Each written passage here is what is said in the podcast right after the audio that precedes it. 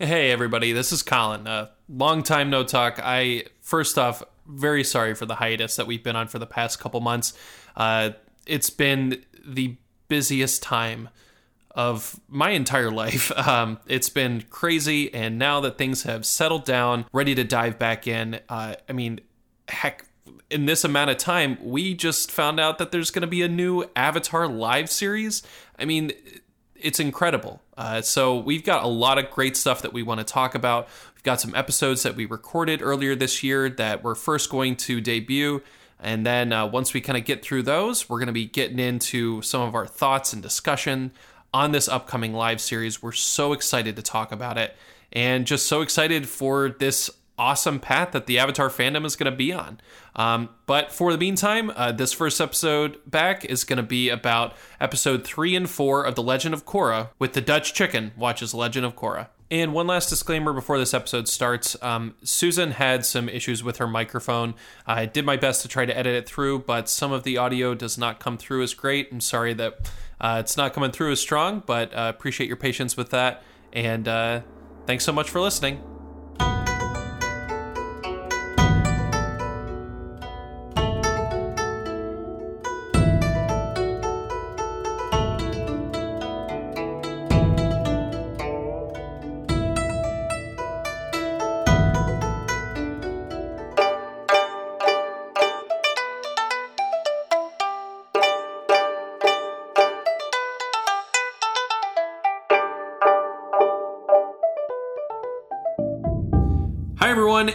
Welcome to The Legend of Portalcast, a podcast dedicated to discussion of Avatar The Last Airbender, and especially today, The Legend of Korra.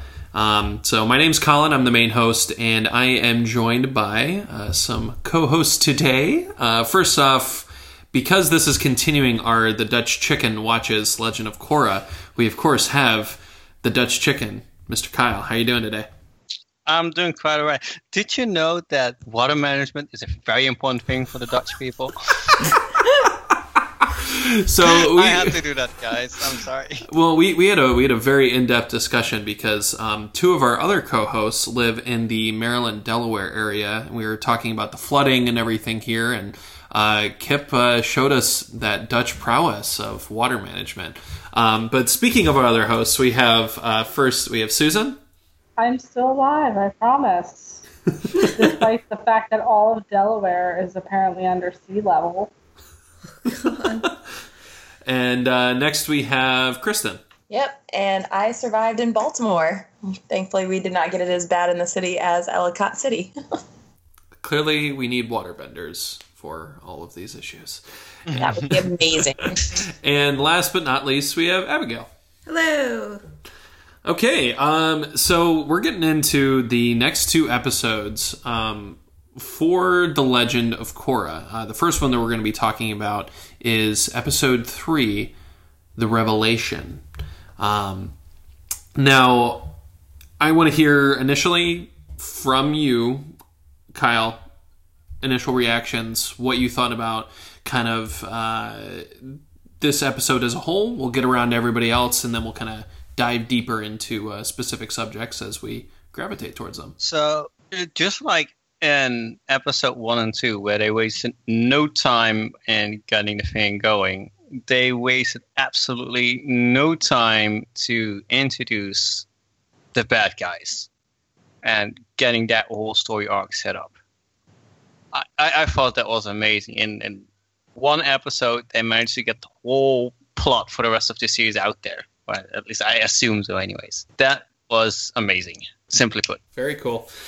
Um, and what about uh, for the rest of you guys? Um, Susan, what was it like for you revisiting this episode? It has been a very long while since I watched Korra, and I had to remind myself what it was like to watch it, especially since we, we go um, back to Avatar, and then we come back to here. And I have to agree that I feel like it did what it needed to do in the third episode, which is just go straight to story arc. But I think, in keeping with the old spirited episodes, I mean, I feel like Korra's also been always the more matured episode, and I, not just because the character is older, obviously, but even the way the storyline is presented is much more mature. We don't have nearly as many filler episodes that we always got. Again, the Great Divide. yeah, and that, I mean that's a good point that followed up on uh, when we discussed the first two episodes. How you know, Kip, you were saying that you know there's no filler; it just gets right to it, um, and that I think is definitely a really strong part about this episode. Uh, Kristen, what about you?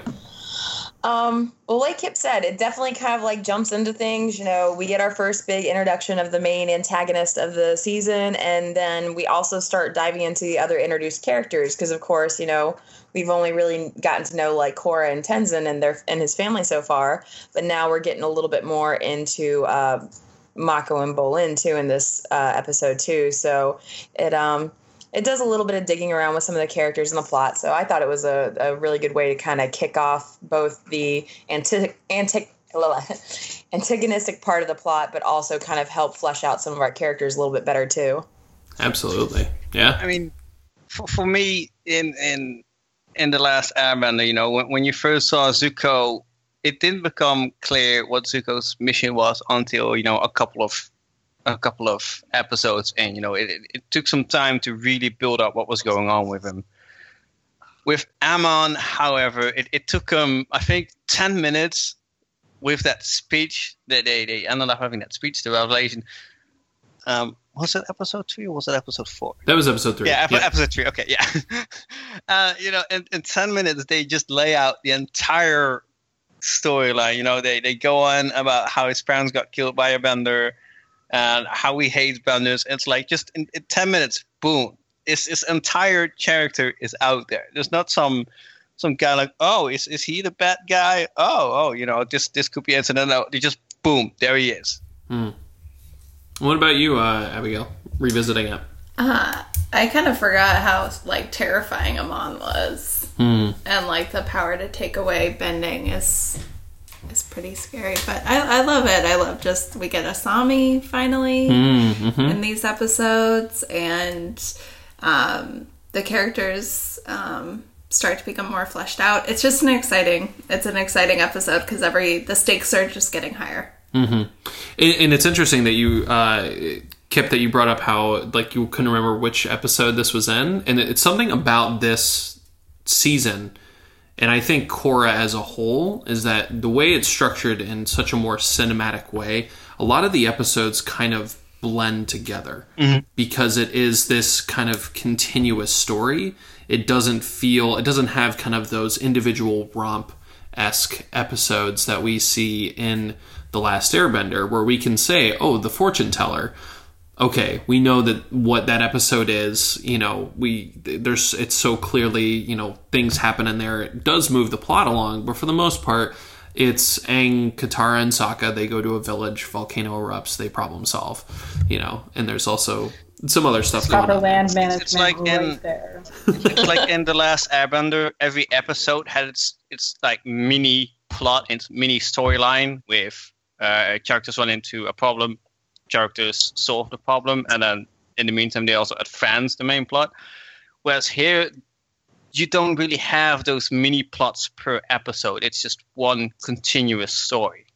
It's like if you put all the, the episodes right next to each other, you take away the intros and the outros. It's like one continuous story. Mm-hmm.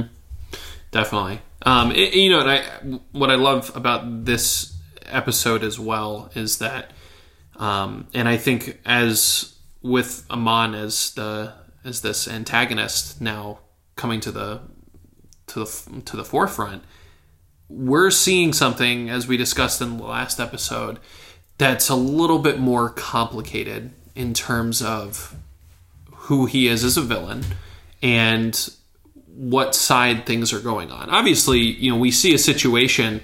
Here is Amon. We see him at this rally, and they pull up a leader of one of the gangs who we saw directly in the first episode the effects of kind of this gang warfare in the city.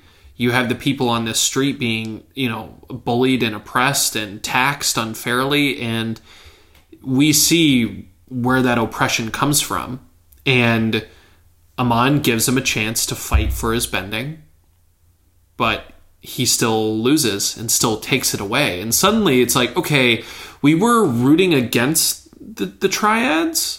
We do, uh, you know, from like a moral standpoint, they're taking from Oh, innocence. man. Like how how is this going? But now it's like, uh, but he's taking bending away. I, I, I was, I, I, I, I had no idea what to think. I mean, obviously, the Triad is the bad guys in a sense. They're on the bad guy side, but I felt bad for him. Like suddenly, boom, you have no more bending. It's like, okay, he is a fuck, but you know, what has he actually done to deserve something that bad? It's like, wow, I feel bad for a bad guy. Hmm.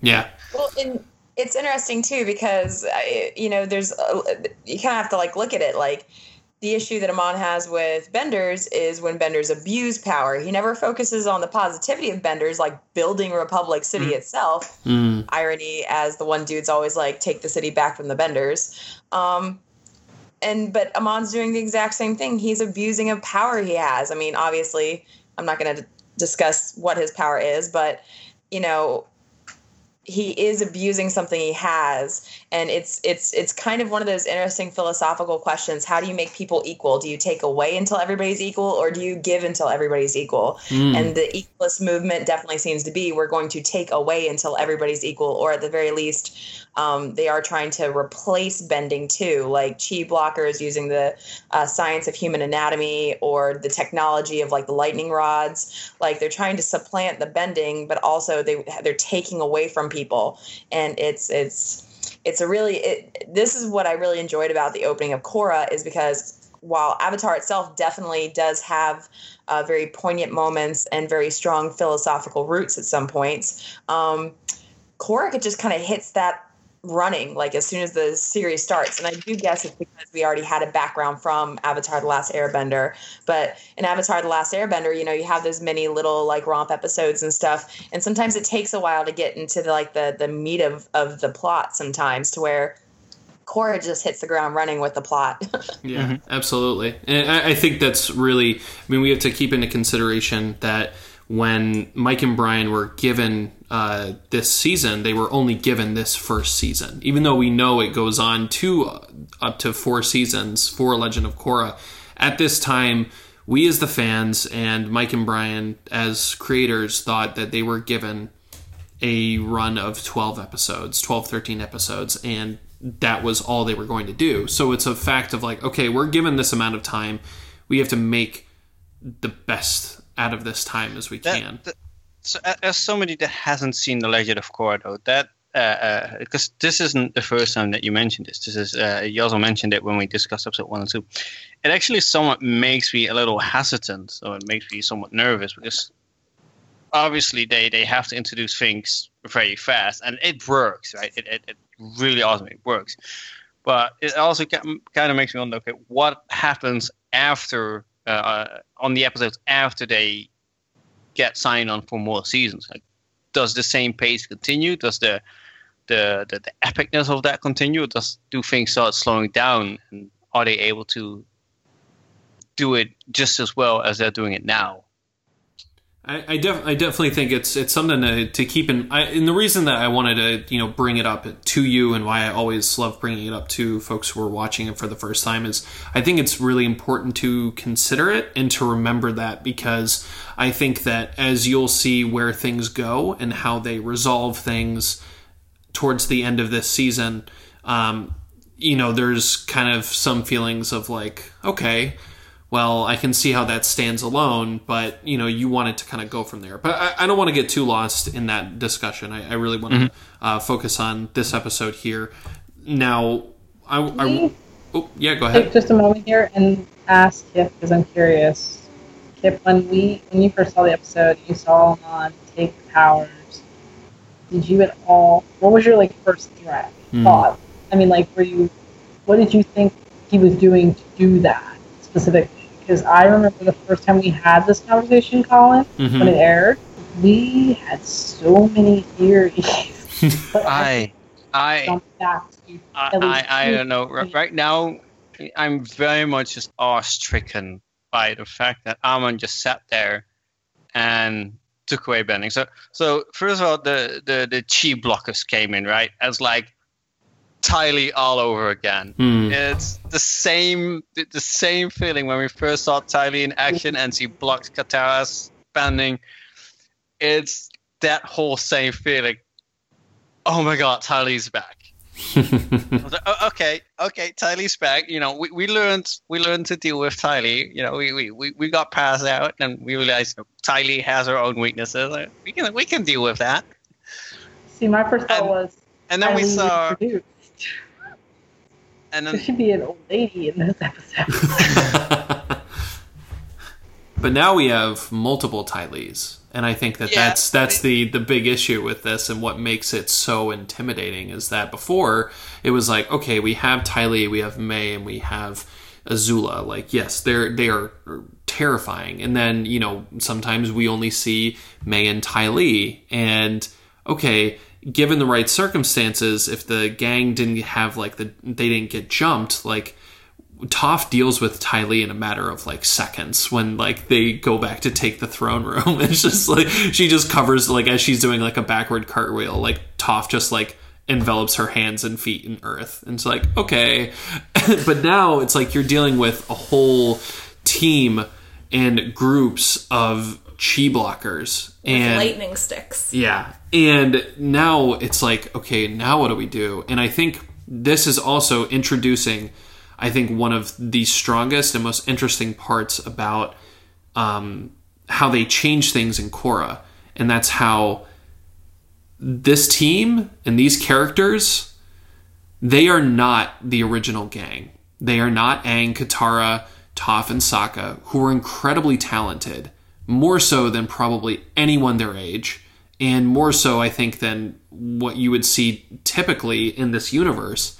And Korra and Mako and Bolin, they get the crap beat out of them because this is a different world now. And you have to think of how long these equalists have been training, how long they've been oppressed, and how long all of this has been going on. And now they're ready for benders. But Korra and the rest of these guys are not ready for them. you, you can you can really clearly already see the difference between Aang and Korra. Right? A- Aang got thrown right in the midst of it. He had no time to mess around, even though he did mess around to some degree.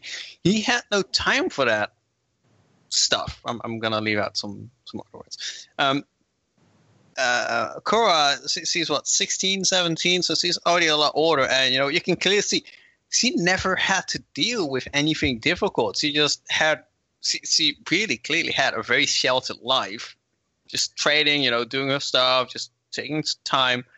And now suddenly she gets thrown into Republic City, a, a, a setting which she's completely not used to. Uh, She's like the farm girl going to a city.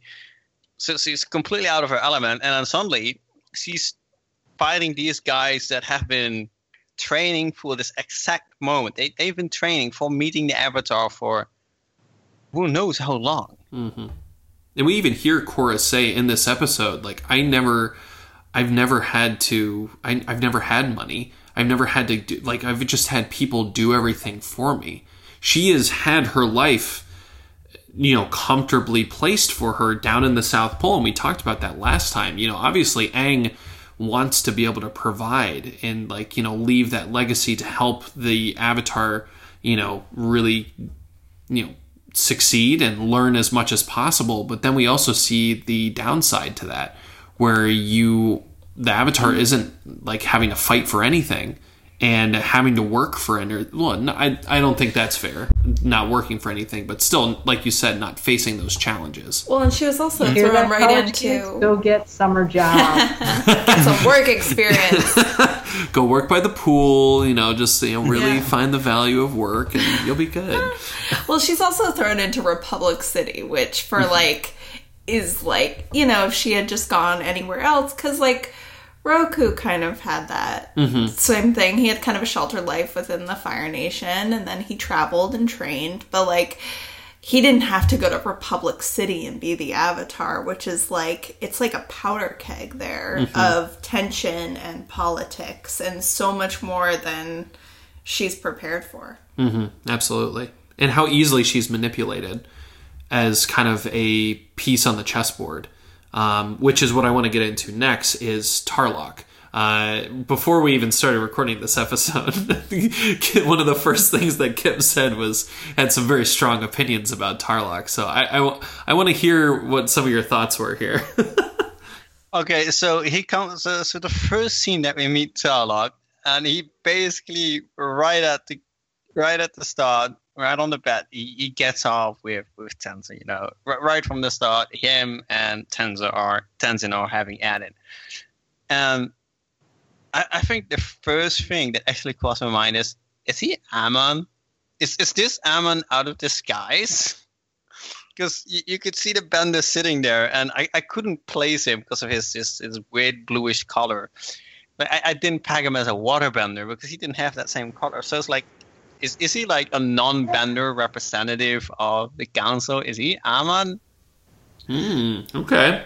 Right. That I, was, I believe, some of our theories in this episode. Mm-hmm. I think uh, Paul had that idea about Tarlok and how yeah, see, and most likely Amon. Mm. I, I, don't know, and, and then the way the way he he invades on the family dinner, you know, that is.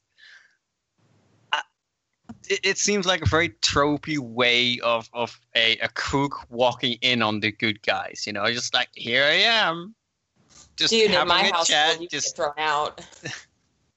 but you know that that's something that I can see a bad guy doing. Just just walking up to the good guy when the good guy is in his safe spot, and suddenly the bad guys are like, "Hello, let me just pass him some threats to you, and then just make my exit all peacefully, like you know nothing happened." It it seems like such a bad guy thing to do, and I don't know. I I don't trust him. I don't like him. I'm gonna keep. I'm gonna be Is keeping my eyes on him. We're in Scooby Doo. We start screaming out red herring hashtag.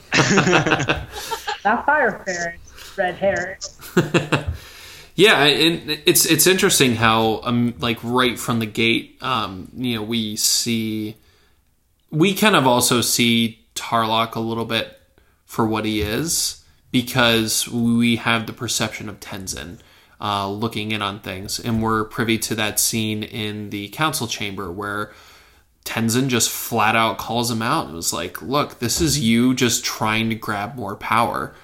And he is able to convince the council and he is able to convince Korra to lead this whole team. And it's it really is, you know, suddenly he becomes this player in this world because he has the political power to kind of do what he wants.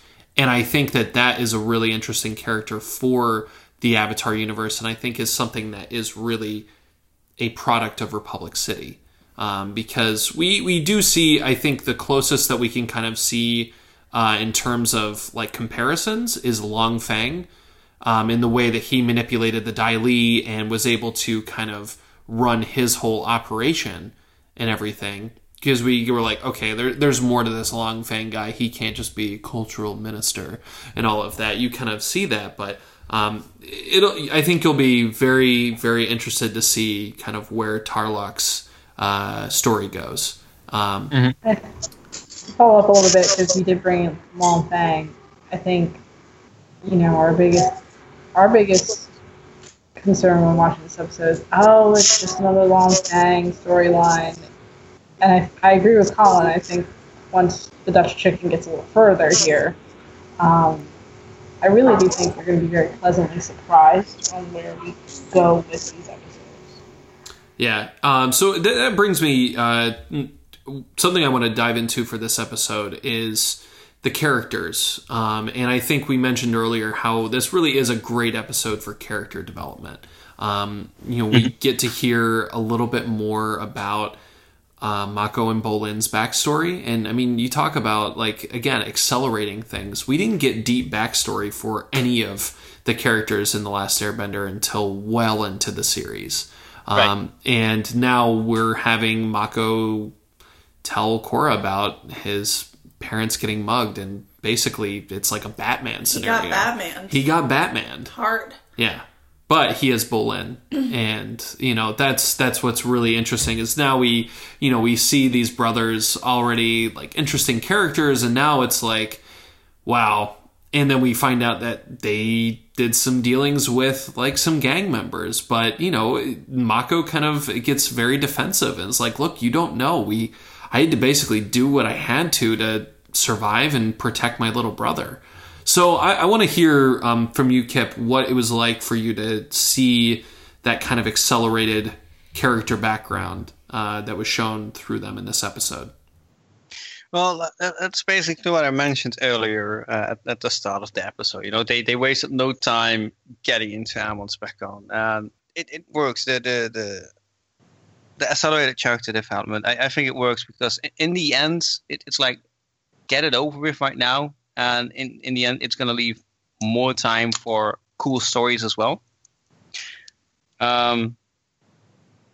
Yeah, it's it's I, I I, I don't really know what to say right now. It, it just works, I suppose.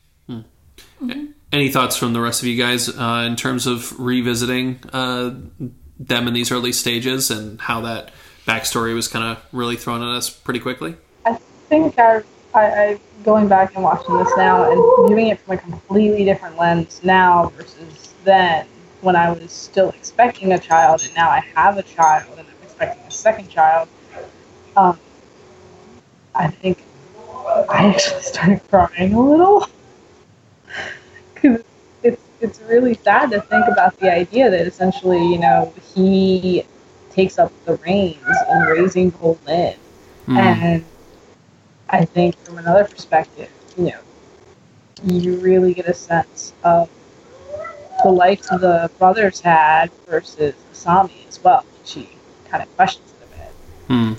So, and then you see, it's like, this is another big thing about this episode that really is weird to me. It's like all of a sudden Mako's dating Asami, I guess, or trying to date her.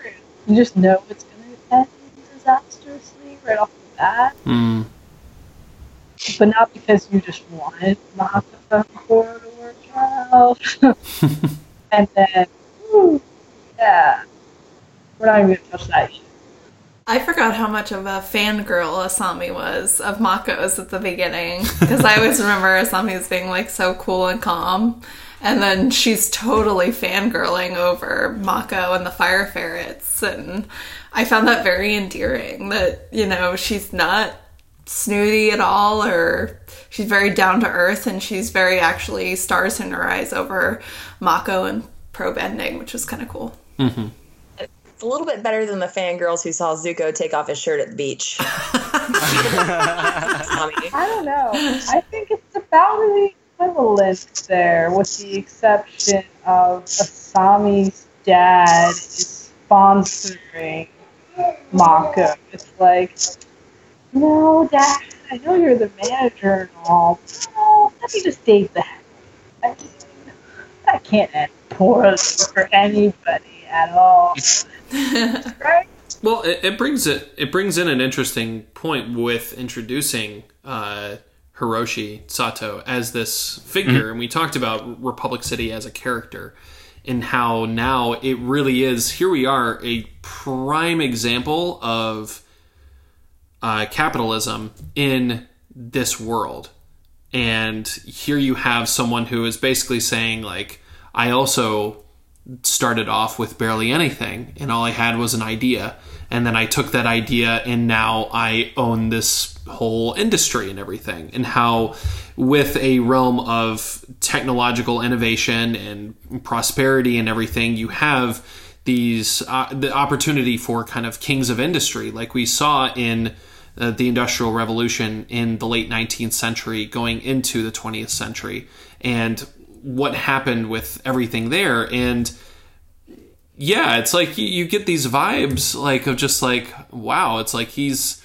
really going out on a limb here for mako and it also like i don't know it's like you're also seeing like him and asami already kind of close together and you're like what's mm-hmm. it's like this this is a pretty pretty chill dad like all considering but i, I don't know what what were He some his daughter. yeah absolutely Let's make her happy. I, there, I, So there's some really interesting things about Sato and and how they're introduced that's kind of interesting. Um, so you don't really get a whole lot. I mean, Sato is obviously very well to do. You kind of notice, you know, when they're introduced, Asami only seems to have her dad. And I, I noted one of the um, remarks that she made very quickly, albeit their Mako and Asami's relationship progressed uh, a little quickly. Um, when she says, "I feel so safe with you," and it's one of those things where like it's like where where where am I missing the piece where you feel the need to be safe? Mm. And so you know he does talk he does he does go oh yeah like i'm a self-made man and all that stuff. But you know one of my first thoughts when i remember watching the episode was at what cost? Like why does your daughter not feel safe? Does it have something to do with your wife? Does it have something to do with how you made your money? Is it the fact that you are successful? Like because she obviously has her own garden stuff for the most part. I mean you, you'd think that she would feel safe regardless. So mm-hmm. it's it's one of those things where it's like kind of like kip. Like i almost wondered like she came into the picture too quickly. Is she faking him out? And she's actually like somebody trying to get into like the new team avatars like group? Or is there something else going in in asami's own personal storyline that was just kind of you know we're getting hints of it but we haven't actually seen the fully fleshed out story. And you know hashtag spoiler.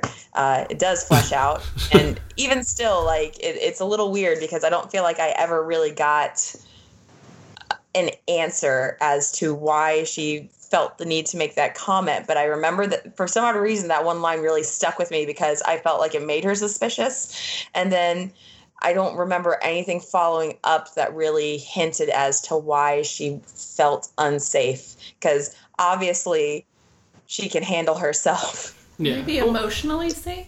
Yeah, I mean, th- uh, So- th- it that- could be yeah. So it's it's actually funny because uh, uh, my wife was watching uh, episode three and four with me, and she actually made a, a comment about her, saying that she in the end will probably be the one backstabbing uh, the gang. um, I, I, I, I, I hadn't even considered that because you know suddenly she's there and, and suddenly Ma- Mako and her are, are, boyfriend and girlfriend. It's like, wow, with how fast things progress there, that actually would make sense. Well, uh, Kip, I can tell you for sure, and Susan, you remember too. We all like when we were doing Korra cast, like the when we were discussing Korra, we all like were like there. There's something going on with Asami. We're like, I, I don't know. Like we we definitely were super super skeptical with that entrance as well because yeah, I We think were incredibly skeptical with her entrance, and if I remember correctly, she's so fishy that, I think that was actually the terms we were using. Like she seems like a stinkler, um, in that exact tone. I think, uh, but I do remember that you know we were like, oh, is Asami like a secret equalist trying to like be in disguise and get close to the fire firefighters? Because that would seem like a totally crazy I mean, I'm, I'm justice vigilante thing to do. But um, you know, I think this so this is really going to be interesting later because we know that they originally had 13 episodes, and the way they set up Asami's character, I always wonder if they had not had the other three seasons, what because I think they found out halfway through that they were going to get another season randomly. And I always wondered if they would have done something differently with Asami's character at that point. And then the other thing is, given what we know Asami by the end, um, at this episode juncture, it's it's interesting to see how much her character grows over time too. And I think we hit nail on the head earlier with how she stars in the eyes of Ramako, but later, with her later things, spoiler, um, it definitely shows that this was infatuation and looking for something outside of herself versus uh, how it was later. I'll say that. Hmm. Okay. Well, I, we we are we are like we are skirting on some like you know there's there's lots of spoiler territory that we you know uh, and and I think it just comes with the territory of earlier episodes. I think because you know again it's that idea of we see characters um, very early on and knowing where things go, and it's kind of like holding back with that. Um, but uh, the the last thing I want to get to for this uh, episode um, for the revelation is that scene in the warehouse of Amon taking away the bending.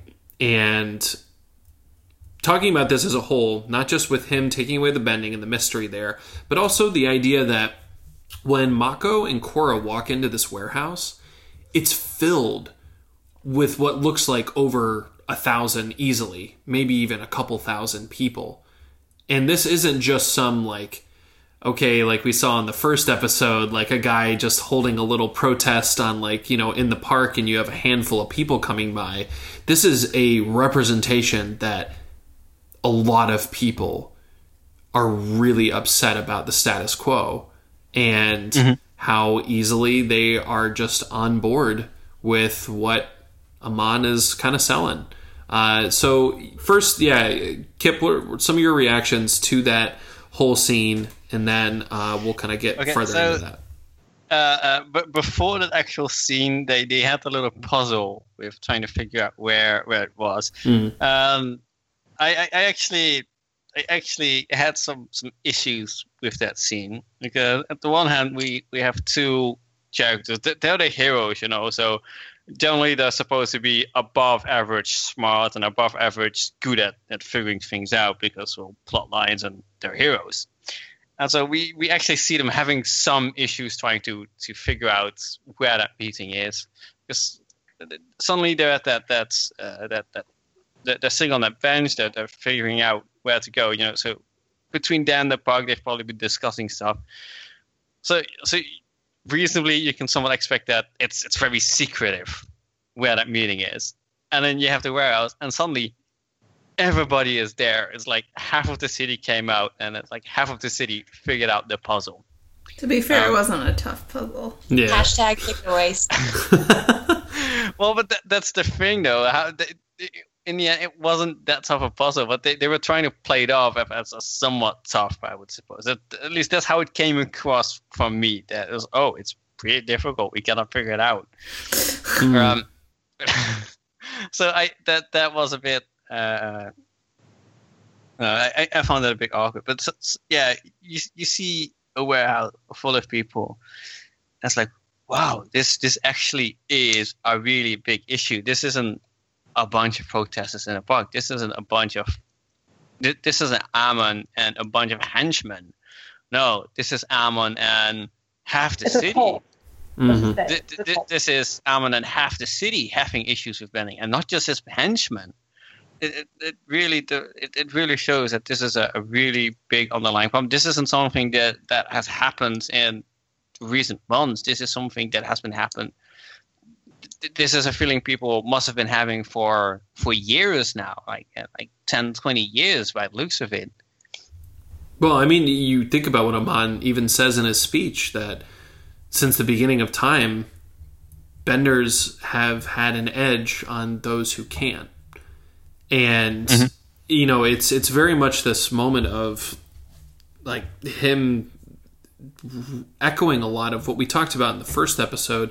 You think about mm, again, it took Sokka who trusted Katara and Aang implicitly until the third season of The Last Airbender for him to admit that I don't feel like I am as worthy as you guys, or I don't feel like I'm as good as you guys. Like, you can do these incredible bending things. And he uses his sarcasm and humor as kind of a wall almost, I feel like, for a lot of his emotions. And we see such a real moment from Sokka in that episode of Sokka's Master, we it just he is feeling inadequate, and that was someone who trusted those around him implicitly.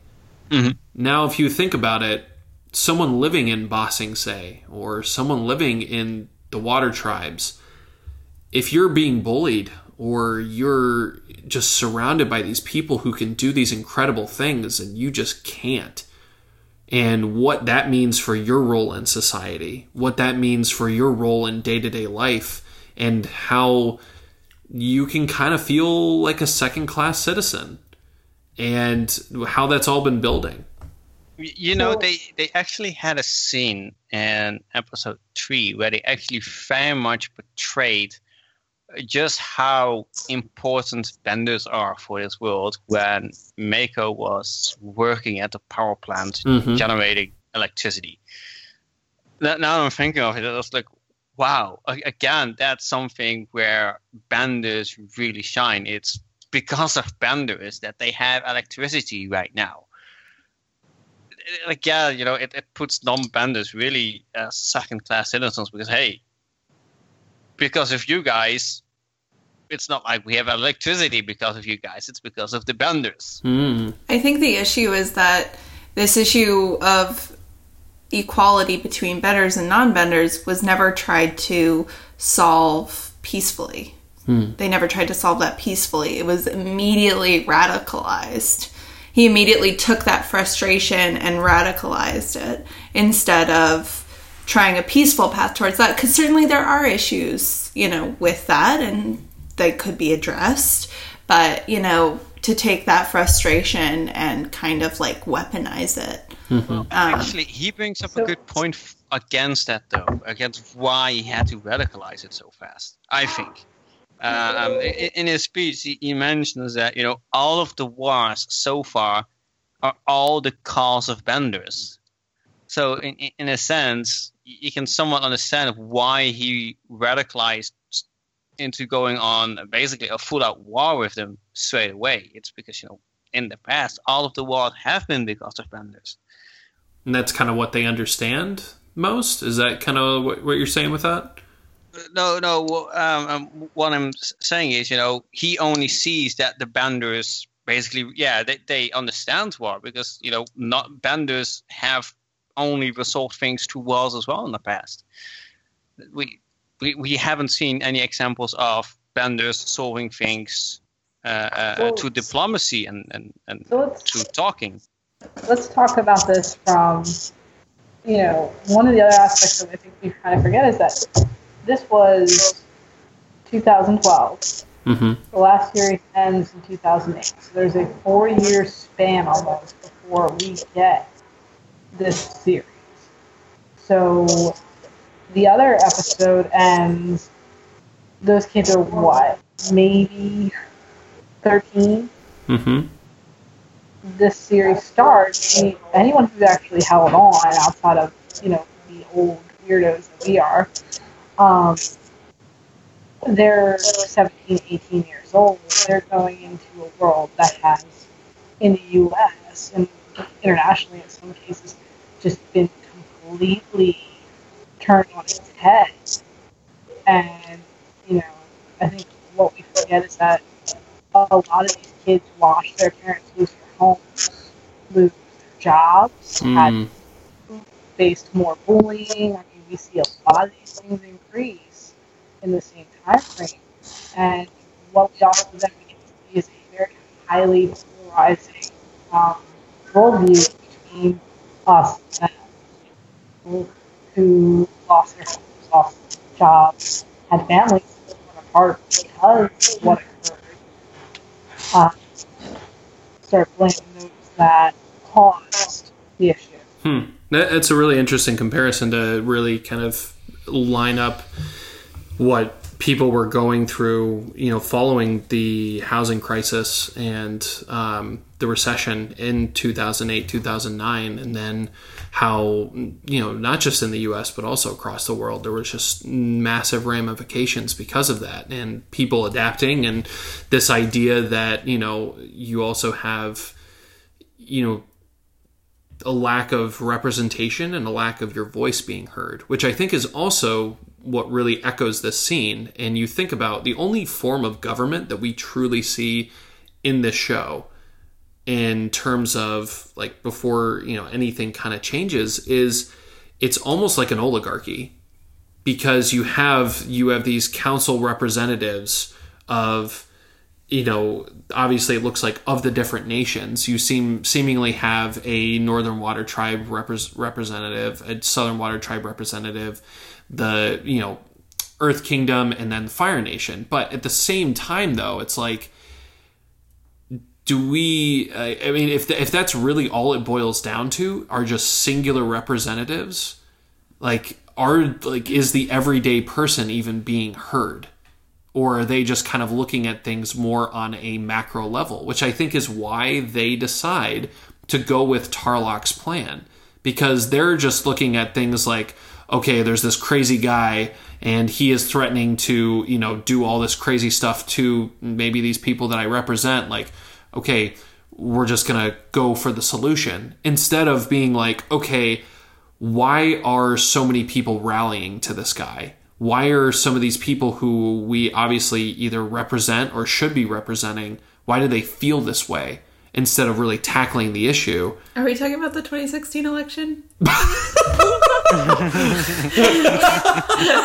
sorry. This is where we can draw a lot of parallels from our world. Like that election, there's a lot of history behind why that was that things happened the way they did. That was years of history building up to that point. Mm-hmm. And I think we, you know, when we consider Avatar, you know, if we consider what happened in the original series with the war and with the economic issues that some people faced, um, and the general inequality of that to what was largely benders, because it wasn't very often we saw non-bending Fire Nation people. Mm-hmm. Um, and then we look at, you know, if we look at our own system, because you know they have a president and they have um, the council, so sort of like a president and Congress kind of thing, you know, and you look at some of the issues that we sometimes have especially even early on in our history like you know we don't always discuss the the bad stuff that happened immediately following the the uh, designation of the United States of America. But when you form an entirely new government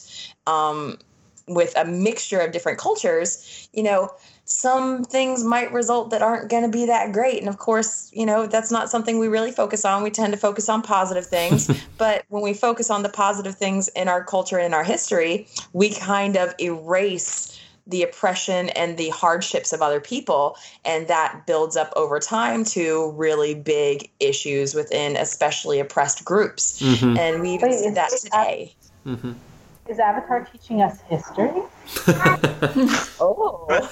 Oh. Well, you, you know, I, I I love that you brought that up too, and we have to think about like how Republic City was formed by primarily Aang and Zuko. And you think about it, the air nomads like they didn't really have like a government structure. Like they were nomads and, you know, what we did see of any kind of leadership was a council of airbenders, the elder monks who were the ones who decided that Aang, you know, needed to be told he was the avatar at a young age. And then on the other end of the spectrum, we have Zuko and the Fire Nation, and you have a total, you know, authoritarian, you know, empirical, like monarchy where, you know, and how, where do you meet in the middle with that? And then, you know, maybe you have Sokka's input. And, you know, even then, you have Sokka, who's from the Southern Water Tribe, where they were literally like just a small village with no real government structure. So you're talking about the people forming, helping create this new city, have probably some of the worst experience in terms of like what a government should be. So it kind of almost comes as no surprise that this government that is in place isn't necessarily the most effective for speaking to you know representation and equality. I think even if they had you know education and history about you know good systems of government or anything or I think there's always just kinks. Oh yeah. Yeah. Mm-hmm. I think that's what it comes down to. Yep.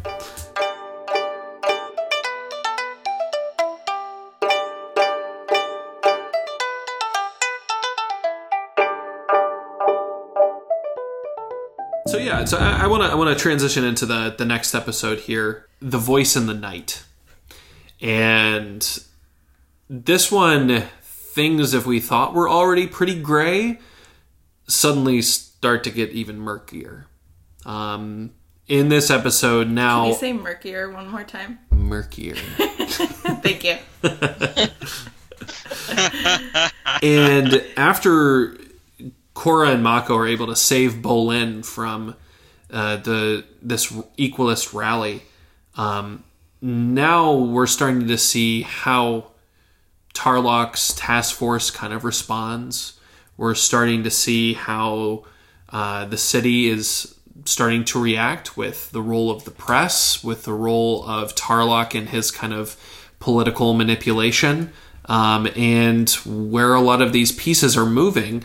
Um, so I don't know. Uh, what what were some of the things that really stood out to you in this episode in particular, Kip?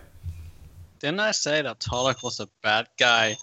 Well, the, the fact that he kept hounding after Korra like that, just just it just reinforces to me that he's kind of the bad guy. It's like he's it's it's almost like he's trying to bait her into something so that he can you know kind of kidnap her and then it, it yeah I, I don't know it it, it it doesn't work yeah it, it it does work but it's it it gives me really a creepy feeling about Tarlok. And he has three ponytails. and he has three powder and he smells like an old lady, right? but it, it's uh, uh, it's a really good episode. I the, the one that really the, the one thing that really stood out to me is the effect that this whole thing has on Korra. Um, like like I mentioned earlier, you know, she, she- she's really sheltered. She doesn't know how to deal with it, and and most of the episode, you can just see she is extremely scared. She is frightened. She doesn't know what to do, and she doesn't want to deal with it. Mm. So, you know, it's like she, she goes back to to airbending training. You know, of all things, airbending training, the thing that she hates so much, and she willingly volunteers to go airbending training. I think it really shows how big of an issue this is for her Hmm. and that's actually really nice. I was just gonna say, I my interpretation of her getting into the airbending, I almost feel like so Amon's threat in her in her dream was, you know, after I take away your bending, you will be nothing. And Korra's identity really is very heavily weighed in her avatar identity. And the fact that she doesn't know airbending, that she's not a fully realized avatar, you know, she wants to get that, you know, that check in the box, that credit as like a fully realized avatar.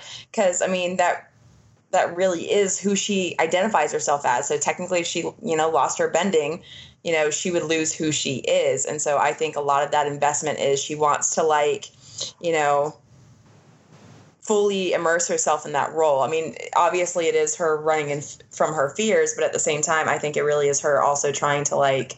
Um, dig deeper into that that self identity she's given herself that she plays into so hard even though she hates airbending it's like if i'm not a fully realized avatar i can't solve these problems so i need to do this so that i can obviously just solve all the world's problems because that's what it means right Yeah, and I mean, do you think about it too? I mean, from the very first time that we see Korra, she's like three years old, and her first lines are, "I'm the Avatar, and you got to deal with it." like that. Do you talk about someone having a an identity, and basically who they are. I mean, that I think it's like you know before.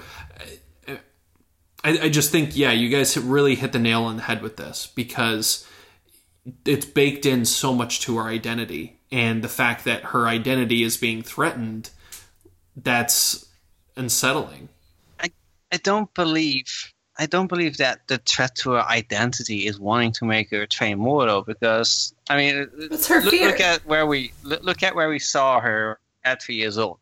She was ready to kicking doors and start beating people up at three years old because look at me, I'm the damn avatar. I'll solve this problem.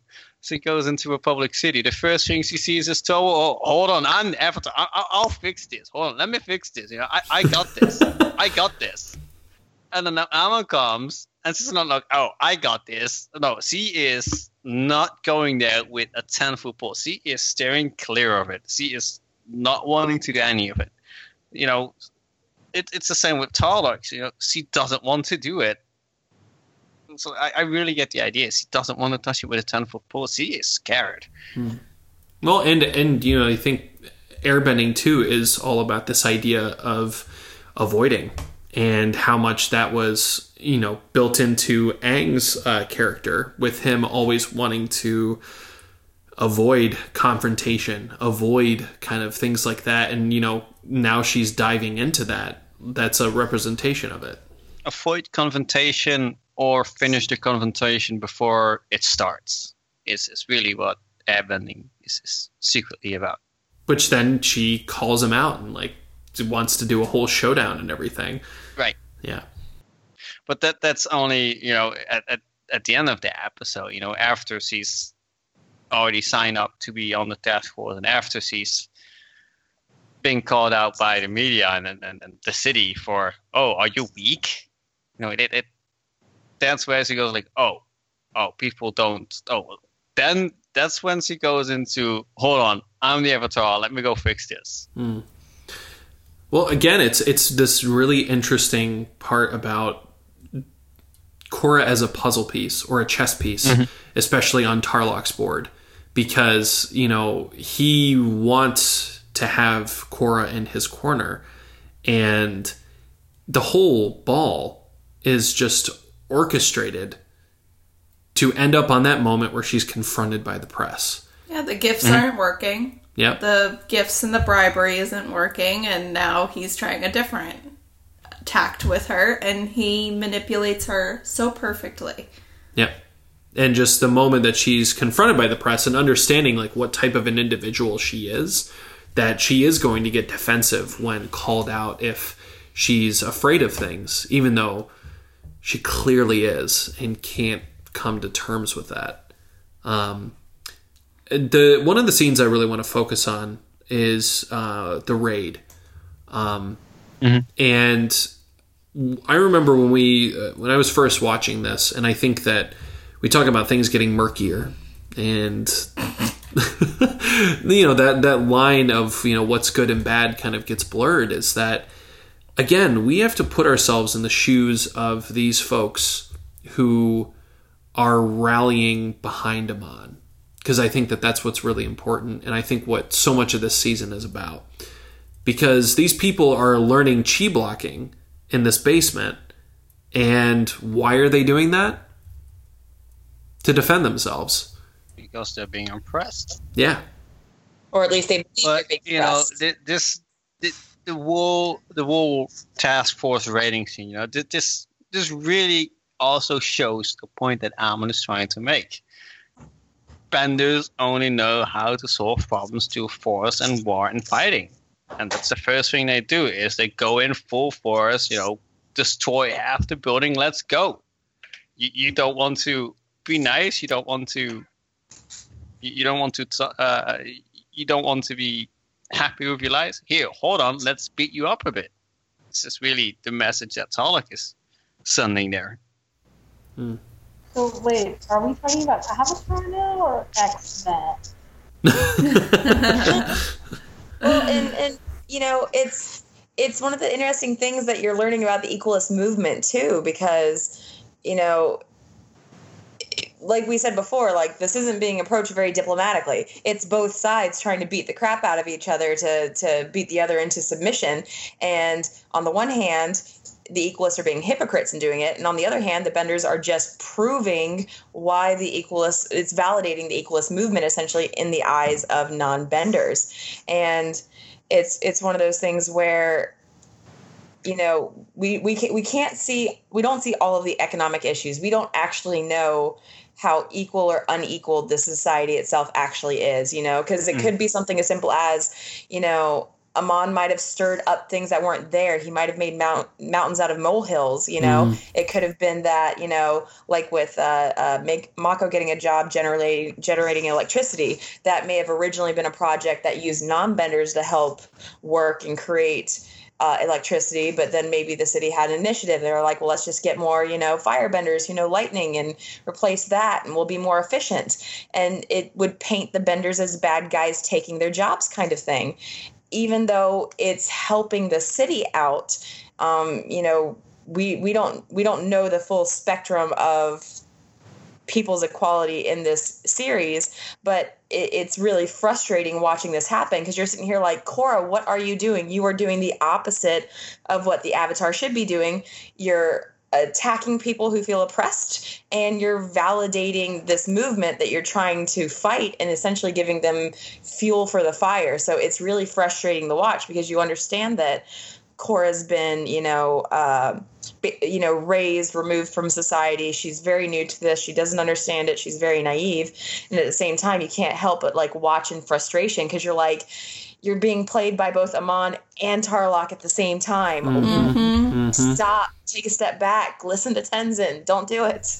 Which is why I think you know Tenzin in the first place was so hesitant about bringing her because understanding that you know she is this very almost volatile volatile personality into a realm where she can be easily manipulated. I mean, think about how quickly during that ballroom, so the the party, like Tenzin was stolen away because Milo don't use it as a toilet. Milo's face turns like purple. but you yes, know, it's like you will never understand until you become a parent that that is a legit thing that Home Depot 2014. No. What's interesting though is that the task force is um, it is approved by the council. Like it is an initiative that Republic City is doing, and they're asking for her help. So even though Tenzin is kind of against it, like it does have the support. It's not just Tarlok. I mean, it is just Tarlok, but it's also not in correspond. He's leaning the way on it, but like it does have this general support. And it's like, this is the tactic we're taking. Are you going to help us? And of course, she is going to help them, mm-hmm. even if that tactic is not helping anything. Mm-hmm. Absolutely, and it, it kind of it, it it adds this whole question of, you know, you have the Avatar, who is this incredibly powerful individual. And getting back to what we talked about in the discussion of Avatar Roku and the Fire Lord and uh, the Avatar and the Fire Lord episode, with Sozin saying to Roku, you know, you are such a powerful individual. Imagine the possibilities. Imagine what we can accomplish together. It's that all over again because suddenly Tarlok sees Korra as this incredible weapon of justice and of accomplishing his goals and everything in between. And, you know, Korra being still just a teenager and suddenly having to take on all of that responsibility and having to learn from those experiences of like, okay, you're going to do this, but you have to kind of see the consequences. And you're going to have to understand that your choices are your choices. And however you decide to lean with them, there's going to be things that follow. Mm-hmm. So now I want to get into um, the the end of this episode because I also think it's uh, it really is a great representation of the darker tone that Korra takes as a series. Um, and how much there is a focus now on not just power levels and abilities and knowing how to fight well or things like that. It's mental health and how important that is in such a rapidly changing society. Um, and I think it's one of the best things about Korra. And you'll notice this Kip across the series. Without spoiling anything, I can just tell you that the emotional development that Korra makes mm-hmm. as a character is hands down one of the best parts about the series. Uh, that's that's yeah, that's what I was trying to say earlier. With her being so scattered, it, it really adds to the, to the development. But go on, sorry. No, and I was going to ask, like, what what how did you kind of take that scene um, with her challenging Amon and then this very unsettling, striking scene of her being just captured and tied up and completely put into submission at Amon's hands. I think that was one of the first scenes where this series really shows that it's not made for little kids. It was a very, very dark scene. The way he brings out that threat to Korra, you know, no, I'm I'm not gonna fight you now. You know, I'm I'm not gonna make you a martyr. It, it's it's so well thought out on his side on how he's to approach this problem. It, it, it's such a dark way of solving the problem. You know, I'm not going to take you out right now because that's just going to help your cause. I'm just going to sit here. I'm going to scare everything I can out of you, and then I'm going to let you go. Probably do it again. I'm going to sure I'm, I'm basically is one of those stats of i'm gonna show you how i'm going to destroy your family and then i'll destroy you Hmm. that that's how it came across it's like This is when we go from getting the bad guy who's like, I have to get my honor, and bad guy who's like, I'm just gonna get rid of the moon. like, these, these bad no, guys not, not even this very this, like this, this singular isn't thoughts. this isn't i'm gonna get rid of the moon No, exactly. business This no is- this this is way this is more this is I mean, I, I don't know what I, I don't know what audience Colin is trying to attract here with the podcast, but th- this is really I'm gonna tie you up, I'm gonna kill your family in front of you, I'm gonna make you watch, and then I'll kill you, kind of stuff. Mhm. Or This- just this take is- away your I band don't know who you Yeah. are, but I This is- particular set of skills over a lifetime. This is what you're telling me. This is scary shit, man. This is wow. But I agree with Jim. This is very psychological. Bad guy. He And goes then whole level. and then she gets so shaken up that Tenzin steps in, and the first thing she says is "Aang." It's like, Yeah.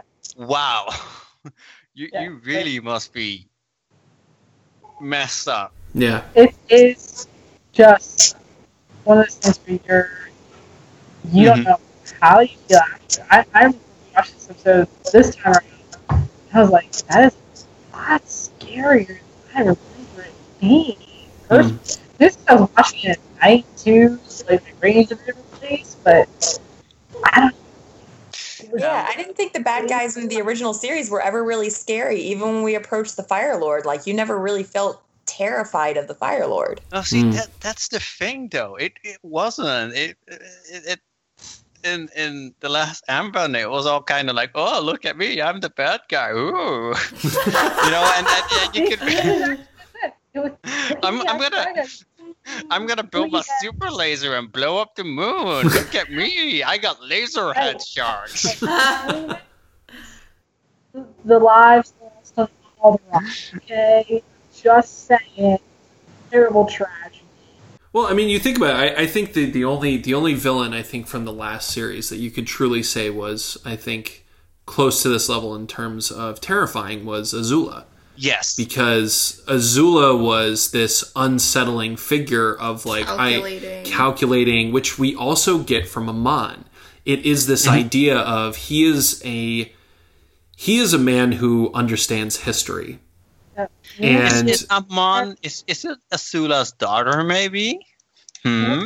Yeah, I know. And we all theory number two. Kim. You know, finally hit. Oh, the see, Um, it, it will make sense because his grandfather's bending would have been taken away, so you know that that he could be interested in that because of that. I love this theory.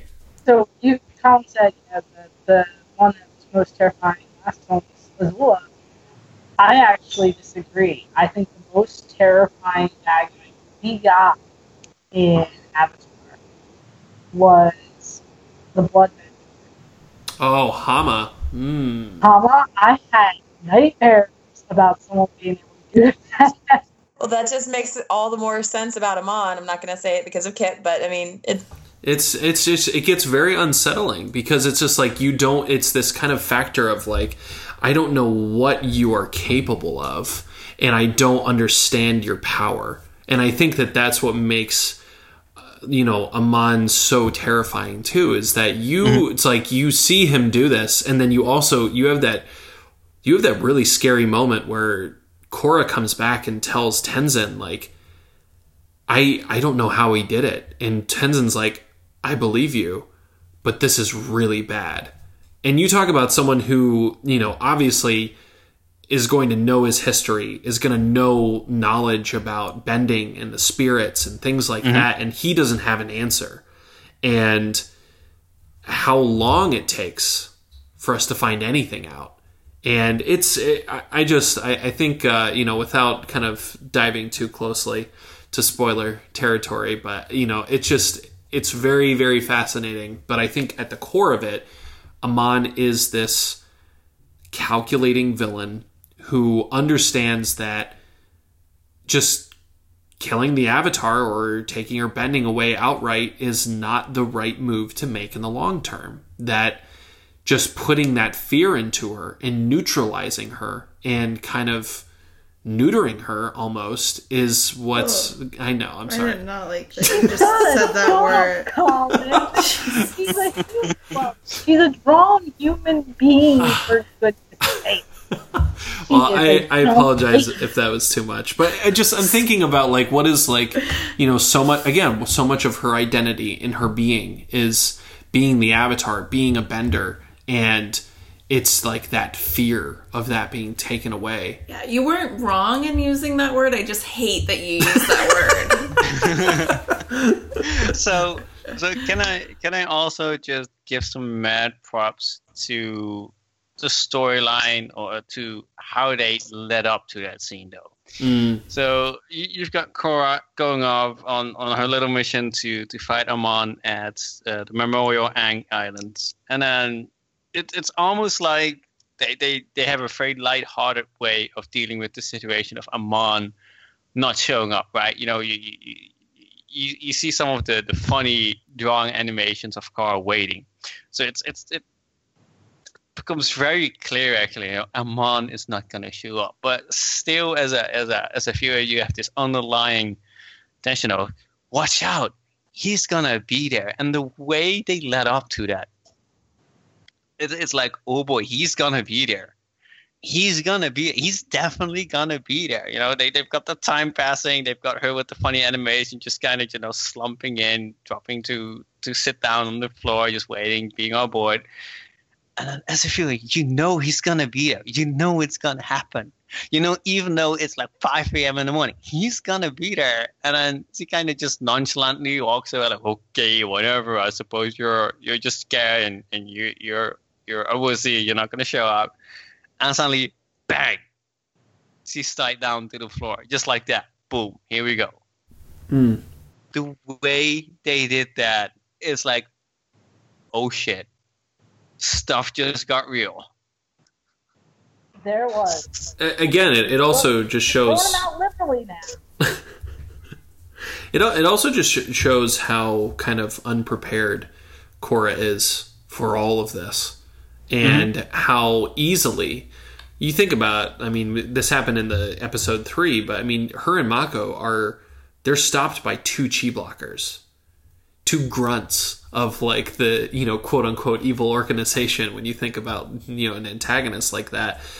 And They- they- they- they're stopped by the stormtroopers of the back you know? exactly. it's like guys really come on this should be like no problem for you I'm at sorry, all. you're comparing stormtroopers who can't hit the side of a barn to chi blockers. Well, you know, that's not uh, really a fair comparison. I, I They're supposed to be the least grunts, sea though. blockers hit things once in a while. Some people are like, "Oh look, there's a guy right in front of me. I got it. I got it. I got it. Oh, the chase." I mean, I mean, come on, look, look, look, look at the last Airbender. You had a bunch of fourteen-year-old, you you had a twelve-year-old, a fourteen-year-old, and a sixteen-year-old taking on a whole army of Fire Nation soldiers. I like they, they were taking on hundred Fire Nation soldiers with barely any formal training, But and and here, to go to the avatar state, even accidentally, Korra can't yet. Mm. But even even be, even before he started doing the Avatar state, and even without the Avatar state, they were easily fighting a hundred Fire Nation soldiers and all that. And now you have Korra and Mako, and they can barely stop two chi blockers that can't even bend. It, it just goes to show. It, it, I'm just trying to reinforce a point. Look at how unprepared you are. Look at how good the enemy is. Yes. Yeah, absolutely. The stakes are so much higher, and you feel like they could really lose their bending or lose their lives. Like anything kind of feels like it could happen in this series so far. Mm-hmm. But I think the coolest thing, and to the point we are making earlier about Ty Lee and Mai, is that after they faced them, they learned. Okay, Ty Lee's gonna do this. Okay, Mai's gonna throw her knives. You know, and and Korra and Mako and Bolin and everyone is now learning. The more the chi blockers and Amon are showing their cards, the more the good guys learn mm-hmm. for the next time. Mm-hmm. Absolutely, but you know, it's it's basically a question of what happens when the other side is learning just as much. And I think that that's where things get really interesting because now you just made it almost scarier for me, right?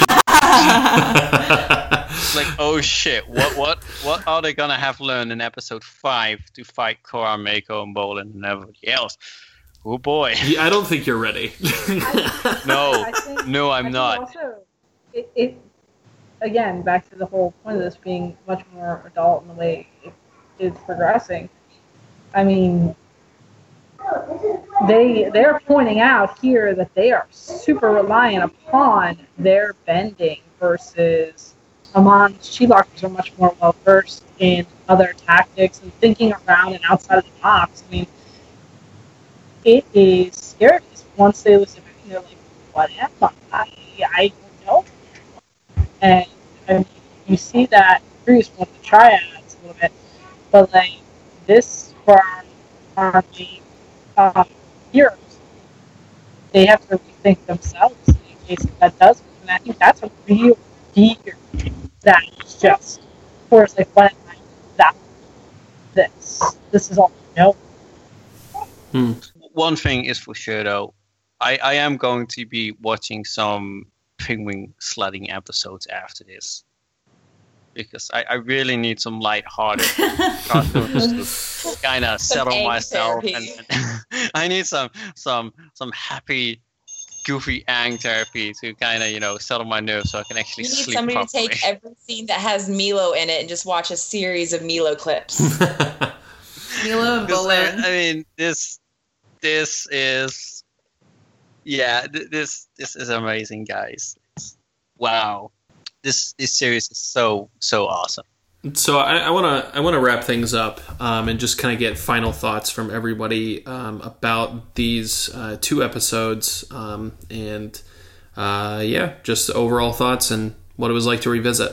Um, well, I definitely enjoyed it because you know, like we've said, it kind of really like jumps headfirst into the series, and it very quickly um, begins to build everything up. You know, regardless of the reasoning, you know uh, there are some things that go a little quickly, but for the most part, it, it the characters are really enjoyable. The plot is obviously um, a little bit more serious, a little bit darker, but at the same time, kind of appropriate too, because you know uh, the original series kind of helped build us into this world, and now that we have our foundation in the world, we can move forward with you know the complications of existing in a world where benders and non-benders. Um, would struggle because we saw bits and pieces of it in the last series, but you know it, it, hits pretty hard in this first season because, in all honesty, it it makes sense for that to be an issue.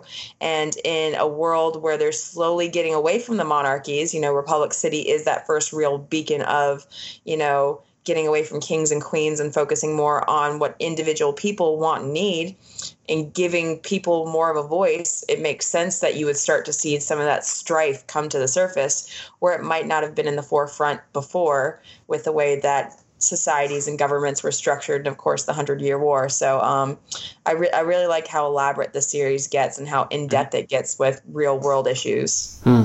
Hmm. It's, uh, I mean, I, I've obviously been 27, 28 next month. I've I've seen many cartoons. Um, I don't think I can. I, I don't think I remember a co- cartoon that is this dark. Three episodes, four episodes in.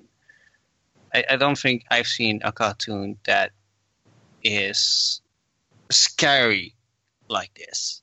It is really kind of scary if, if you look at the big picture so far. The, the threats they make against Korra, the the way they lead up to some of the scenes, it's it's scary shit. Mm-hmm. And it's it's good. It's amazing. I'm I'm really ready to to watch episode five. I was ready to watch episode five. it's just like I, I want to binge watch this, guys. I, I, I, I need to binge watch this. I, I'm not going to, but Dutch chicken, you're gonna binge watch, is what I heard.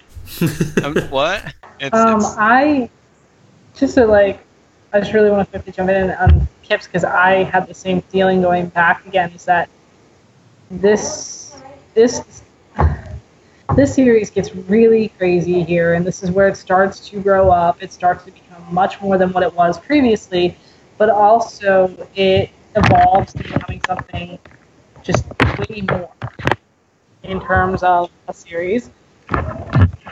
But I think also the big thing is that it, it really gives the sense of true fear. Like this idea that essentially, if I lose this key portion of myself, what am I? And, you know, looking back and now seeing it again, I feel like that was challenge the whole time, is that she needed to see that if she lost this thing, she had to question who she really was as a person, as an individual, so that she could become the avatar. Because she's so reliant on this is what the avatar is, not this is who I am. Because I think that's one of the things the avatar always brings to it is themselves. I'm just really impressed by this show. Sorry, I keep moving away from the microphone. Um, I'm very impressed by the show. It's it's raising the stakes. At such an early stage in it and revisiting just makes me realize how well they did with pacing and development in such a short efficient amount of time. And it's so much fun to see the characters where they start out. I mean that just continues to be a fun thing to revisit and and see that. And i think they're really what keeps the show compelling even though it gets dark the characters are what kind of or for me compelled me to keep watching is that I loved the characters so much and the world and even as dark as it got they always kind of had some levity and had some perseverance and I was so invested in their stories. Hmm. Yeah, I, I think, you know, I love returning to the earlier parts of Korra and so much of what I love about Korra as a series is really, really shown in these episodes, and that it's things are not as black and white as they might have been in the previous series. The characters are not always what they seem. Would you say things are murkier? Yes, murkier. and that we're really we're introduced to the consequences of a world that's moving at a much faster pace and how well they integrate the innovation and changes in society into the conflict that's happening and also how the characters grow as individuals. And I am just so excited for you to keep watching through this, Kip, and to uh, mm-hmm keep hearing some of your reactions and your theories. Your theories are amazing. I love hearing like the unbiased views of like, oh, this is what I think is going to happen. It's like, ooh, okay. That's really. Let's just face it. Colin likes hearing your theories because he just can't wait to see how different that opinion's going to be when you see something later, and you're going to like, ah, ah, yeah. So you, you, you, guys, you guys are gonna need to do that. So keep track of my theories, keep track of some of my opinions, and make sure, make sure that you guys ask me again a couple of episodes down to see how things change as the show progresses. Which I've got Kylie reproducing. A uh, So, Kip, now that they've survived the volcano and the fortune teller has given them advice, what would you say to the people of Hawaii and their Kilauea issue? Wait, what?